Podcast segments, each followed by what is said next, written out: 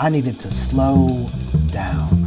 And I did leave pockets of air here and there. Welcome to the Poetry Magazine podcast. I'm Ashley M. Jones. Today, I'm thrilled to speak with poet Marcus Wicker, who joins us from Memphis, Tennessee. Two of Marcus's poems are featured in the December issue of Poetry. The poems consider what an extraterrestrial landing in Atlanta in 2020 would think of America and its Hall of Horrors. Like much of Wicker's poetry, these pieces incorporate popular culture and music references, alongside his own unflinching observations and exciting wordplay. Marcus, welcome to the podcast. Thank you, Ashley. Good to be here. So excited to talk to you today. And I have to tell you, I brought your book to the recording with us just so it could be here. ah, appreciate it. Of course. So, this book, your 2017 book, Silencer, it's a fantastic book, by the way. Anybody out there who has not read it, please get it, read it. This book is full of poems which use playful but biting language, Black pop culture references, and all these incredible dagger endings that you have, um, which make the whole poem turn on its head.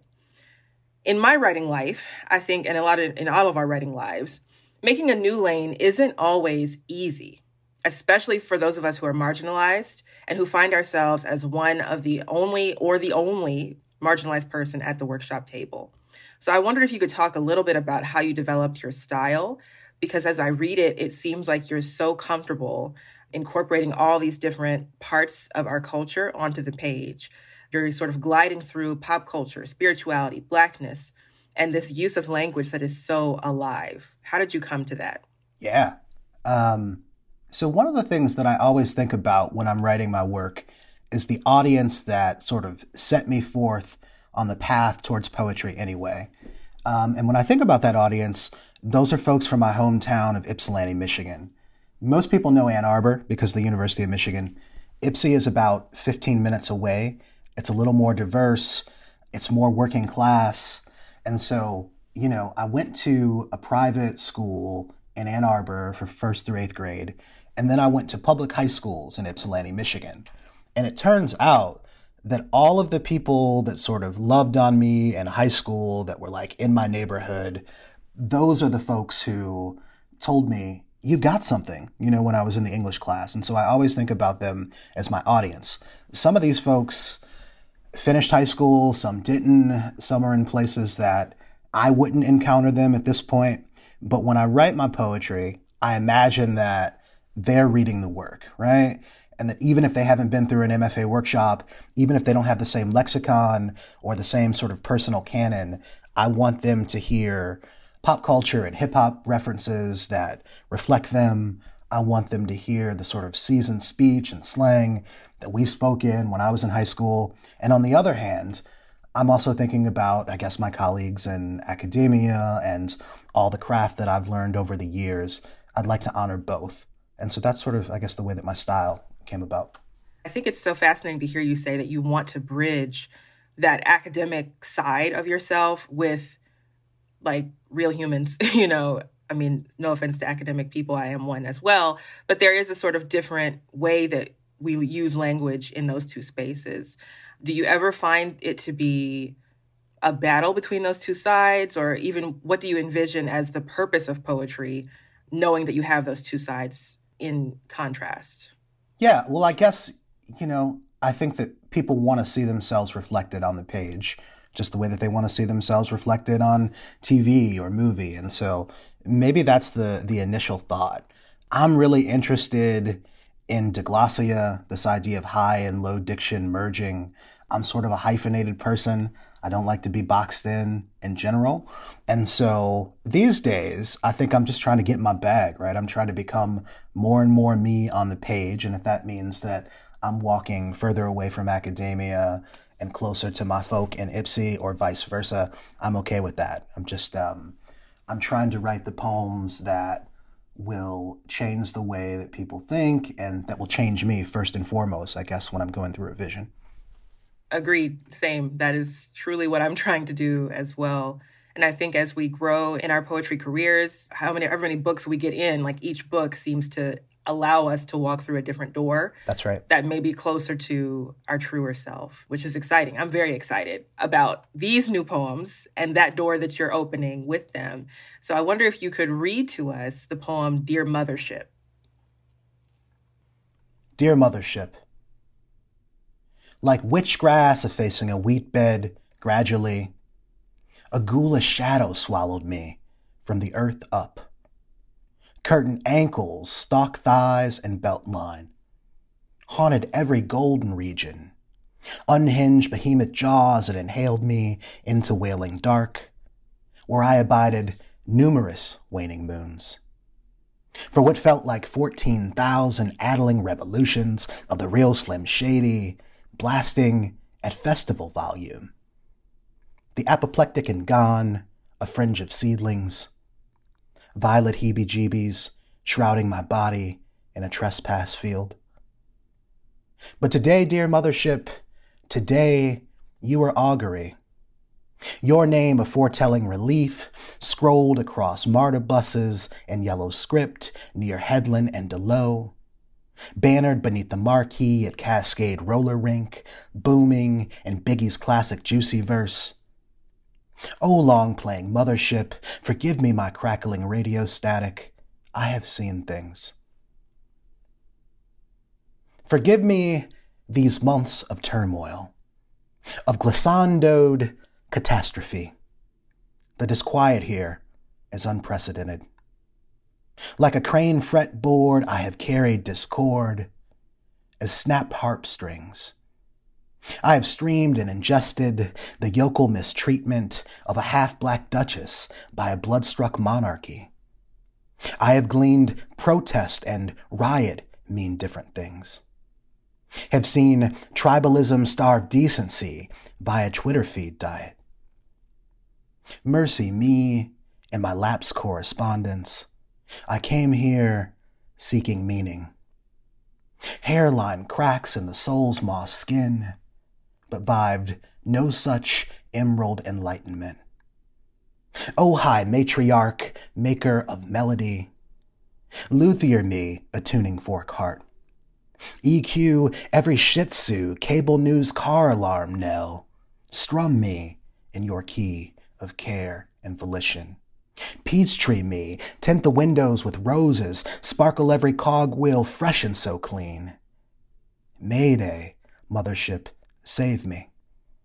A million leaking eyelets obscure my visage with grief.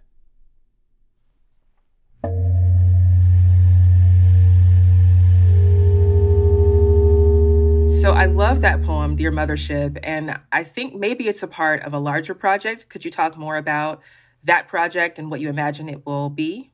Yeah, so the, the project came out of the pandemic. I think that my reaction to it was a little delayed the fall semester where I teach at University of Memphis had been over for a month. And when the university said, hey, we're going to go on Zoom until we can figure out how to make classes happen safely, I sort of insulated myself from some of the fear and panic that I should have been experiencing by keeping my mind trained on poetry. But that avoidance only worked for so long. So once the writing slowed and I didn't have as many ideas the anxiety about the new normal creeped up. Suddenly, I was stuck in the house, paralyzed by grief, all the social turmoil on TV and Twitter, just like everybody else. And so I spent a lot of hours looking for sources of calm in familiar books and also in music.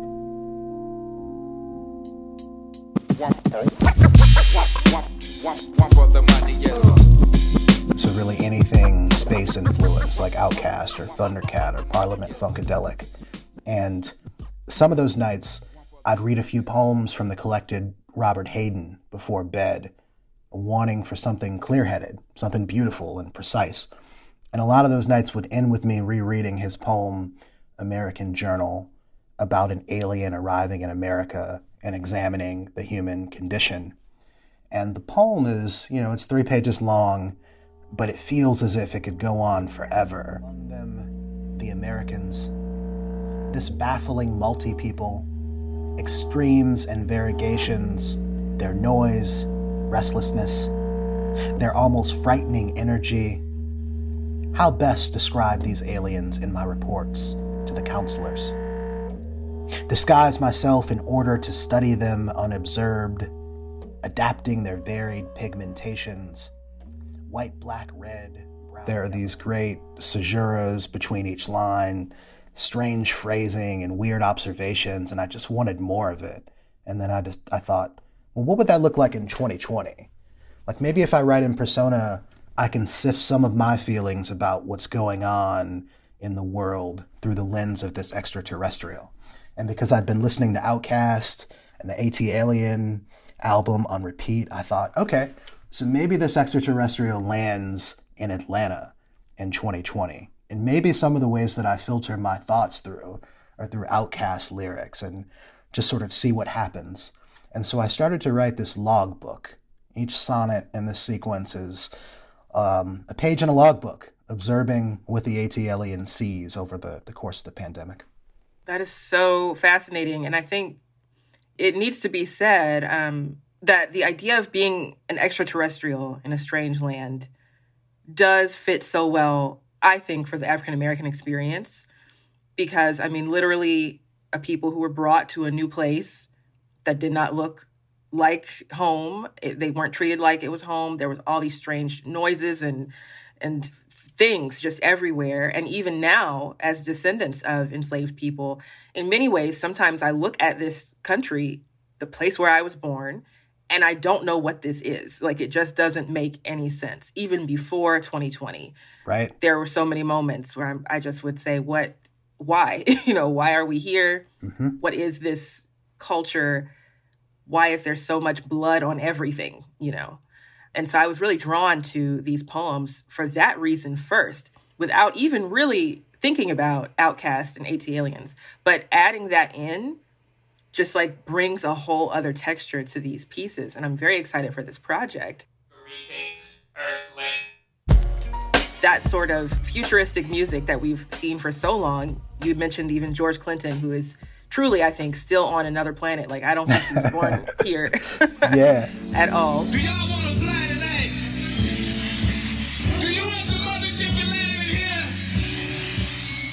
I'm from Alabama, so I think of Sun Ra. Absolutely. literally literally said, we have to go to another planet. Like, this is not home.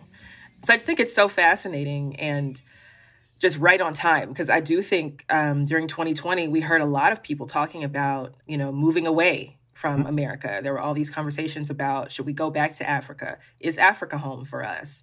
And then when people, when I guess billionaires decided to go to space, some people started asking, should we leave Earth? right. And I have a particular viewpoint on that. You know, I don't know if I can survive up there. Right. I'll let all the billionaires go up there, uh-huh. do their thing. But anyway, these poems, like I said, are just, I think, perfectly timed. And do you feel, um, I also, well, let me back up. So, ATLiens from OutKast mm-hmm. is also a Southern text. Yes. So, the South, and I have to talk about the South, of course, because that's where I'm from, and you're in Tennessee uh, mm-hmm. now. Yep. So you are a Southern person. I don't know if you describe yourself as that. Let me not put that on you if you say you're Southern. No, I'm, I'm getting there. Uh, it's been like six years here. I'm getting there. And the South definitely got something to say. Yeah. Yes, we do. We do. But I think that whole idea of somewhere else does take root in the South throughout history. Yeah. Obviously, when um, Black people were enslaved, that somewhere else maybe had a literal geography. Right. But throughout time, it's just okay, somewhere else could be the sanctuary of my grandmother's kitchen or the slang that we use, the language that we have turned is somewhere else. Yes. So, yeah, all of these things are at play in my head. And I hope, you know, that you're able to get this project out so we can consume it as soon as possible. I hope so. I'm ready to be done with it. Definitely. Yeah. Uh huh. Um, I also, you know, thinking about space, I kept thinking as I was writing these poems, like, if black folks can't be safe here, where can I be safe, right? And in my mind, that was space. Space was the place, in the words of, of Sun Ra, right? And then also thinking about all the death and the sickness that I was seeing, I was thinking about the way that grief sort of alienates one from themselves, right? Alienates you from the self that you were before you had experienced that grief. The music is different here. The vibrations are different. Not like Planet Rave. Planet Rave sound of guns, anger, frustration. There was no one to talk to from Planet Rave to understand. We set up a colony for black people here. See what they can do on the planet all their own without any white people there. They could drink in the beauty of this planet. It would affect their vibrations for the better, of course. You're so right about grief also being another planet. I mean, all of us collectively experienced many kinds of grief, as you said, during 2020. And I mean, 2020 is like not just the year 2020, I suppose. It's like we have started the era of 2020 now. Right. Uh huh. And, you know, a lot of us lost a lot of people, and we're trying to figure out what that means. So I'm just excited. Let me stop gushing over these poems and ask you to read, um, if you would read your other poem in the December issue called How I Learned to Speak English. I have a question about that, but I'd like to hear that poem. Sure, yeah. How did you learn to speak English?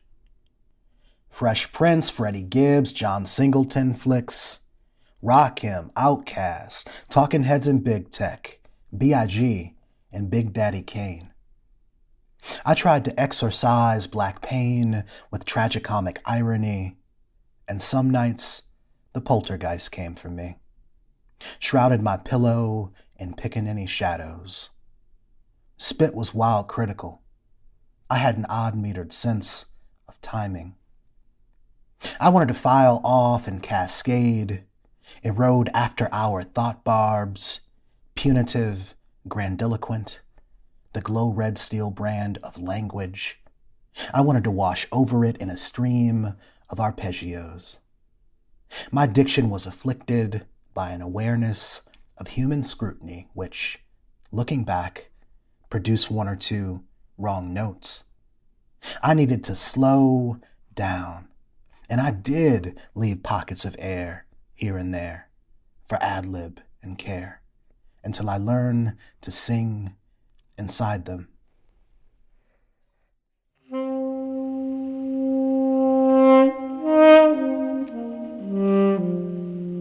So if you don't have an audiobook for your next book, I will be very angry, Marcus. Please. Jenny from Houghton Mifflin, if you're listening. No, I'm just playing. you just read so beautifully. I could just oh, swim in the sounds that you create in those. You're so kind. Well, hey, I'm telling the truth. You can count on me to tell my absolute truth, and right. that is what that is. So this poem, "How I Learned to Speak English," fascinates me endlessly. It reminds me of the ways in which we, as descendants of enslaved Black people in America, the Americas, have had to make this language, English, work for us. How we have made new languages out of this thing called English. How we govern the way people speak. All slang leads back to us. You can apply that also to music, popular styles, almost everything. The way people walk, the way they want to look, the shade of everybody's skin now, mm-hmm. thanks to tanning and whatnot. Yep. It all leads back. We create the language of this place. And of course, I mean language quite broadly here. So, can you talk about how language and that broadly defined sense moves in your life and your work? Yeah, that's a great question. Um, always there's music playing in the background. So sometimes it's the vocabulary of hip hop, especially sort of underground hip hop or sort of conscious hip hop, where I think that, and maybe this is wrong, MCs work a little harder on their rhymes. And so successive slant rhymes, lots of multisyllabic words and illusion. They're sort of always running through the background.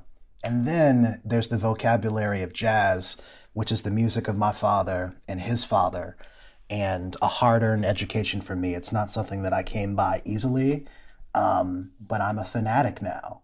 And so the, I guess, escape that I feel in the notes of John Coltrane or Charlie Parker or even new folks like Bad Bad Not Good or the late Roy Hargrove, that's a certain kind of vocabulary that I'm always leaning into. And I think that both of those influences come out in my work.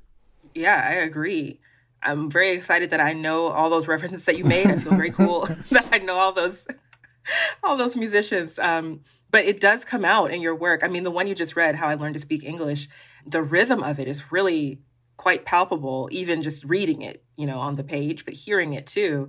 And I think that one is a sonnet. Correct me if I'm wrong. It is. Or sonnet ish. It yeah. is. yeah. I think they all are, right? All the. Mm-hmm. So the Dear Mothership series is not only a sequence of poems, but it's a sonnet sequence. Mm. They're American sonnets, 14 lines with a volta, and the last line of one sonnet becomes the next in the sequence. And then it's also a logbook, right? This is with the AT alien sees. And so I've got 11 of 14 of these written right now. And at some point, I decided there's all this background information that I really can't work out in 14 lines. And so I need a prologue. And so I started thinking towards this prologue. It's called Frequently Asked Questions. And that's where the uh, How Did You Learn to Speak English poem came in. And all of the titles start with questions that you might ask an extraterrestrial. Surely you must have thought about destroying us at some point. What God do you serve, right? And so I'm trying to come up with unorthodox answers throughout the poems. Every time you say anything about this project, Marcus, I'm just so excited. Um, so I want to talk about sonnets and form. I find it really fascinating that you're working in the sonnet form. I love sonnets. I think they're so useful for so many things, but especially for telling a necessary story. For me, that small container and that volta cannot overstate the importance of the volta. The volta mm-hmm. always just turns the knife in the perfect way for these sorts of topics, I think. And of course, knowing you have music in your mind as you're writing these, of course, the sonnet. And I think you're also really in line with this tradition that I see, at least, maybe others, hopefully everybody sees this tradition of Black poets who take these traditional forms and make them our own in the same way that we discuss language as becoming our own. There are so many we could name um, Patricia Smith, Gwendolyn Brooks, Terrence Hayes, Wanda Coleman, um, Tyehimba Jess. The list goes on right. of making these received forms or forms that were, I guess, created by the ivory tower, so to speak, and making them alive with our own experiences. Are you typically working in form, or is this a new endeavor for you? And how do the forms come to be on the page? Are you using just the line links and the rhyme, or what else is at play? Yeah, so I, I started the project just thinking about a 10 beat line. And then I started to think about the, the thing about the spacey music that I got into over the pandemic is that it sort of feels like you're in a Cadillac. Like you hit a bump and sort of the music keeps riding. And I thought, in order to do that, maybe I can't use a 10 beat line. And so some of them are sort of sonic approximations of that. I am conscious of the way that one can subvert form to work with the, the subject matter. That's something that I'm thinking about often in the poems. The sonnet is a great form, I think, for questions and answers. And most of my poems start out with some sort of underlying question. So, like in the Italian sonnet, if the octave is the question, the sestet answers it or complicates it. And in that way, thinking about politics, thinking about inequity and unrest and all the things that we are faced with at this current moment, uh, the sonnet just made a lot of sense. I really hope people are writing that down. That's really fantastic. And I believe that to be true as well. I feel like the sonnet is the perfect container for opening up those questions. Yes. Okay. So I also want to talk about the reader We've talked a lot about your approach to the work and what you're thinking about as you write. And you kind of touched a little bit on um, some of your audience. You mentioned those who you grew up with, and maybe also some in the academic world. I sort of think as poets, we are called to, of course, document the time that we live in. Our poems can move our readers, as you said, change their thinking.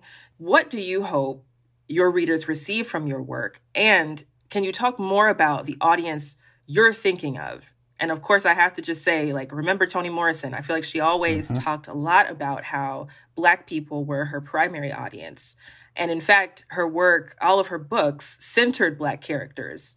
And I think it really speaks to a lot of us who are writing now. She is the one who gave us such an interesting way of thinking about audience and who really needs to hear these words. But I'm just curious about your thoughts there.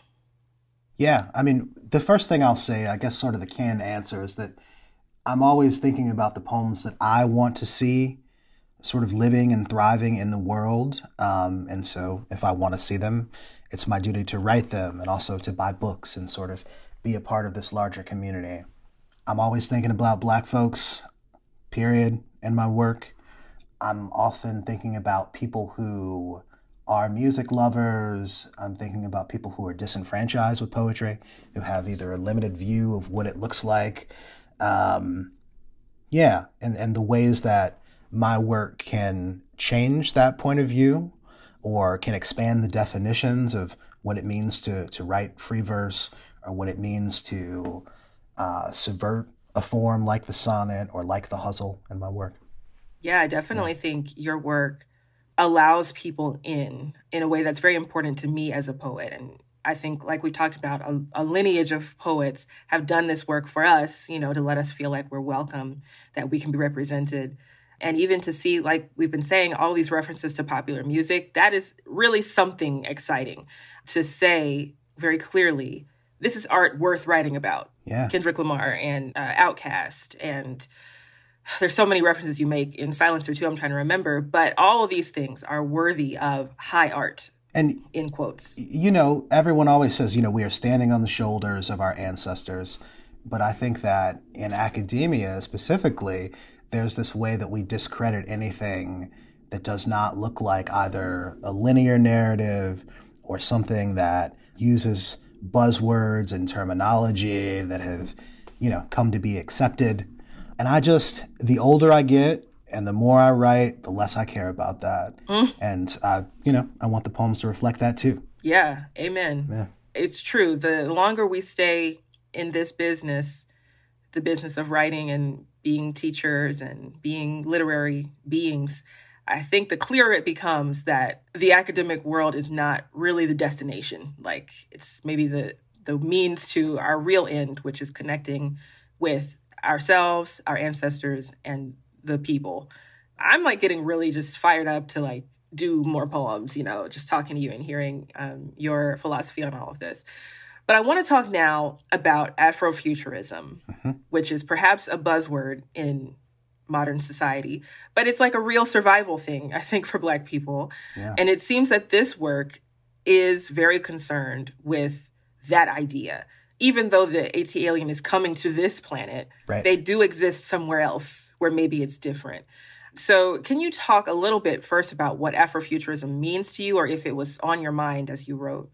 It was on my mind as I started to write, as I got, I guess, deeper into the project. Not initially, I will say, but this idea in Afrofuturism that, you know, part of the deal is to create counter narratives that actually reflect black folks and to create new realities wherein things like inequity or things like social injustice, racism, these things, they're not as prevalent, or at least they're not things that have a hold over someone's life in the same way. And so when I think about this ATLien, the idea was that, you know, he comes from the planet Stankonia, thinking about OutKast, and on his planet, it's sort of a cacophony. It's filled with music.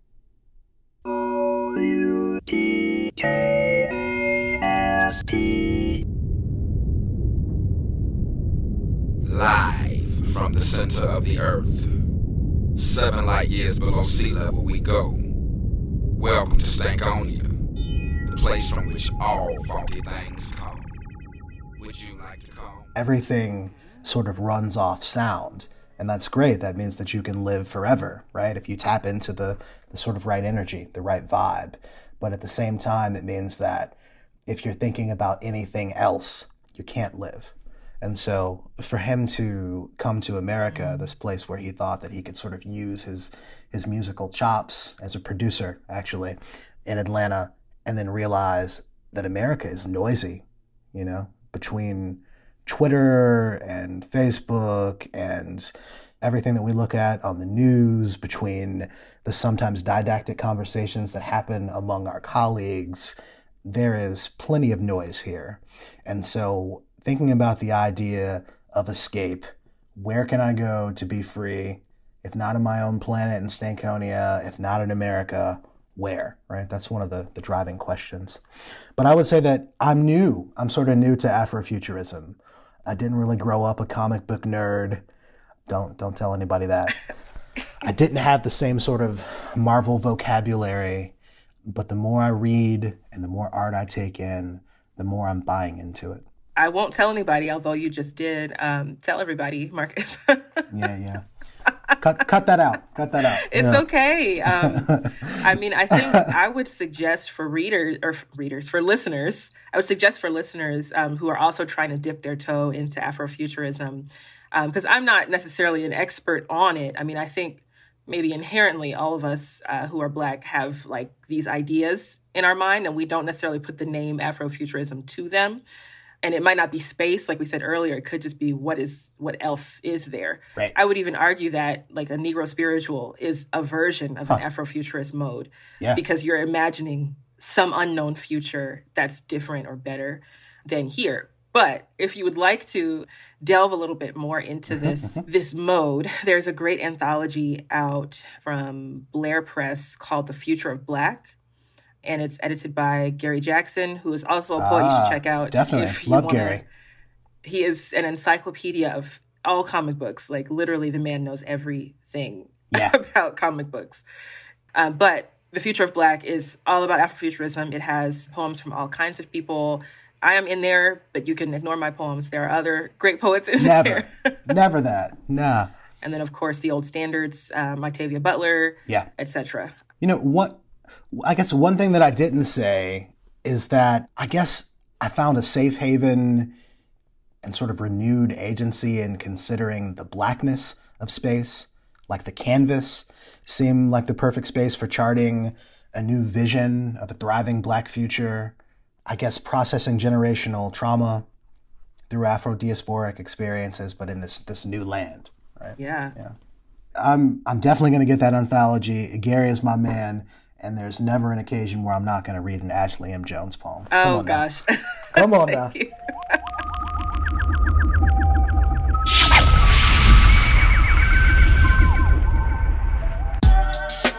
I do want to talk a little bit about OutKast while we're talking about Afrofuturism, because I think too, um, you know, I mentioned Negro spirituals, but of course, so much hip hop, especially like weird hip hop, is very Afrofuturistic. And yeah. you know, growing up, I I'm not like the deepest OutKast head in the world. Like I would not win any trivia, you know. I just know what I know and I love what I have heard. And I've heard a lot. Mm-hmm. so again, everybody out there don't don't judge me. I, I know a good amount of OutKast songs. but growing up, I never really thought about how futuristic and like just weird their stuff was maybe because I already was a weird person. So it's like, oh, I understand this. I too am this way. But their album, ATLiens, is a basis, as you said, for this project. Can you talk about OutKast, wherever you want to go with that, but specifically with your um, work? Why did you choose? I know you said you were listening to them during the pandemic, but what about OutKast informs your work in this project and have they informed other works of yours? Yeah, I mean, I think that they were or are, depending on whether or not they come back, a genius duo, right? I think that they are really good at being themselves. Their rhymes are slick, they're inventive, they are a little nerdy, what speaks to me. I think that their cadences are varied and sort of hypnotic, which to me, I mean, sort of seems like it was coming from the same place as the Hayden poem American Journal. The bass lines are really warm.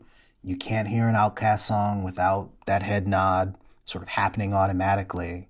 Um, and the beats are just shock resistant. The, the beats and I guess the sort of electronic space influence in that album, but really all of their work, it's hard to miss. And something about that is just cathartic for me. I mean, and, and not just during this era, but growing up. It's the kind of sound, I guess, that sort of equalize me, that calms things down. But in a very practical way, I think that, yeah, I'm just, I'm inspired by their rhyme schemes and have been, you know, before this project. Yeah, for sure. If anybody out there has not listened to at least one OutKast album, please hasten to something. Do it. I know for me, of course, we all love Miss Jackson. Sorry, Miss Jackson. Like, who doesn't love that song?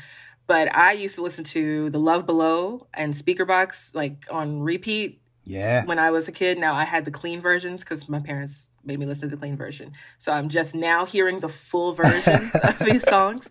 And I'm like, wow, it's even cooler you know, than I even imagined, which kind of talks about language too in an interesting way. But I just think that's so fascinating that you're centering them. And like we said before, they are a Southern group. Mm-hmm. I think all those things you described also feel very Southern even the weirdness, you know, being here in the South, and I'll ask you about this in a second, but being here in the South, there is sort of a strange energy in the air um, that makes some room for that weirdness, at least in my opinion. Um, and I know you're a transplant to the South. So, do you feel that your Southern surroundings impact how you write and your particular voice right now? Like, does being in the South impact that at all? Yeah, I think I do feel. Well, I guess I'll say that. Okay, so I never expected to end up in the South, and I had a lot of assumptions, and it turns out most of them were wrong about the South. Um, and there is a sort of joy, there's like an inherent joy about being around so many black folks. Memphis is a really black city, and I think that the kind of energy that we give each other when we're walking around that has seeped into my work. First time that, you know, so I was out here for a year and I did a reading somewhere I, where I had to drive through a cotton field. And I'd never seen one before. In fact, I didn't realize that it was cotton because it was so beautiful. And then I had to sort of reckon with that feeling. And so I started to think about all the ugly bits of history juxtaposed against this beauty that I didn't know existed. Mm-hmm. And I think that that too has filtered into my work, and it wouldn't have if I were not here. Yeah, I wish you could say that louder for the people in the back because like it it can't be overstated what happens here in the South. I think especially to black people, but to anyone in America or even outside of America, people who aren't even from here, from the US who come to the South, there is just something different here. And you're right. I'm so glad you brought up cotton because even though I grew up here in Alabama, I mean, I'm from Birmingham, so we don't really have cotton fields here, but, you know, visiting family across the state, the first time I saw it, I was pretty young. So I was sort of used to seeing it. But as I grew up, I started having that experience that you described, seeing it and thinking, wow, this is really beautiful. And yet you have this other feeling coming in, you know, as you encounter it. Um, and so I do think it's it's good that you're here because I think the South can feed this work in a particular way, and being around Black people too. I think is necessary for anything that's imagining a new future for Black people. It's Yeah. important, you know, to me certainly to immerse myself in Blackness when I enter these sorts of poems. And of course, if we're imagining the future for us, we got to be everywhere around it, you know, for it to happen. That's right. I mean, the South also feels like, at least I'll just speak for Memphis. Anytime I go into an establishment, it feels like home. Like you go to the airport and they're playing Stax records, right? uh, you're not hearing that in the airport in Connecticut, right? The food, sort of seeing people joke around in restaurants, to go to a local bookstore and to see so many black authors sort of stocked on the shelves out there in the open. There's a way that sort of being in the South has made me more appreciative of this land that my folks helped build and of these of these spaces that I think are I don't know, maybe not more inclusive, but I think that they look a little bit more like the way that I look right here in the South. Mm-hmm. Yeah. and I, I don't know which word it is. You said maybe more inclusive, and maybe it is inclusive, but also just more of an honest space. That's what it is. Yep. Mm-hmm. Mm-hmm. Like I feel when you mentioned the Connecticut airport, and no shade to Connecticut out there, we love you, Connecticut. You're great. but you're right. Like there is a a difference in the air, you know, when you walk into a particular southern space because again there are other southern spaces that don't exactly feel like home and i think we all know what i'm talking about here but when you mm-hmm. walk into that home space it is totally different in the birmingham airport it's a different feeling you know than Yep. Some far north or west airport. The greetings, the head nods, the acknowledgement as you walk by somebody, I value that so much when I walk past another black person or another southerner. Yeah. And we both know we're going to acknowledge each other's existence like and you know, I think during the pandemic we're thinking more and more about connection and distance and there's a way that you're right, you know, in the South, people speak. And as a matter of fact, they'll speak for you, right? If you don't acknowledge them, they will acknowledge the fact that you have not done so. And I think that being in a place like that where being cordial and sort of being outward is expected, that has really loved on my work. It's easy, I think, to be a poet who spends a lot of time in the house reading books and sort of feeding off of that introvert energy and I got a lot of that. Maybe it's the cancer in me, but I think that I have been more willing to um, to be everywhere, right here in Memphis, because everywhere I go feels a little like home. There's a piece of it in every institution, in every store, in every space. Well, thank you so much for your poems, which do that same thing for so many of us. They do feel like home. So I'm just so glad I got to talk to you, and thank you for reading your work and for writing your work. Thank you, Ashley. It was great to speak with you. You find earth boring, just the same old, same thing. Come on, sign up without a space, ways incorporated. If you find earth But today, dear mothership, today you are augury. Your name a foretelling relief, scrolled across MARTA buses in yellow script near Headland and Delowe. Bannered beneath the marquee at Cascade Roller Rink, booming in Biggie's classic Juicy verse.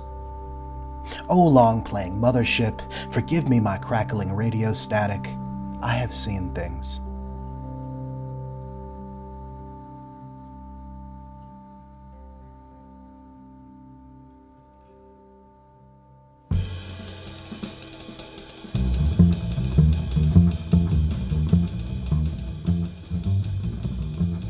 Big thanks to Marcus Wicker. Wicker is the author of Silencer, winner of the Society of Midland Authors Award. You can read two of Wicker's poems in the December 2022 issue of Poetry, in print and online. If you're not a subscriber to Poetry Magazine, consider it a gift that keeps on giving. For a limited time, you can buy one, gift one free for just $35. That's 11 book length issues for you and a friend all for $35. Visit poetrymagazine.org slash podcast holiday to subscribe. This show is produced by Rachel James. The music in this episode came from Reservoir, Alabaster de Plume, Angel Bat Dawid, John McCowen, Rob Mazurek, and Irreversible Entanglements. All right, that's it. Until next time, be safe, be well, and thanks for listening.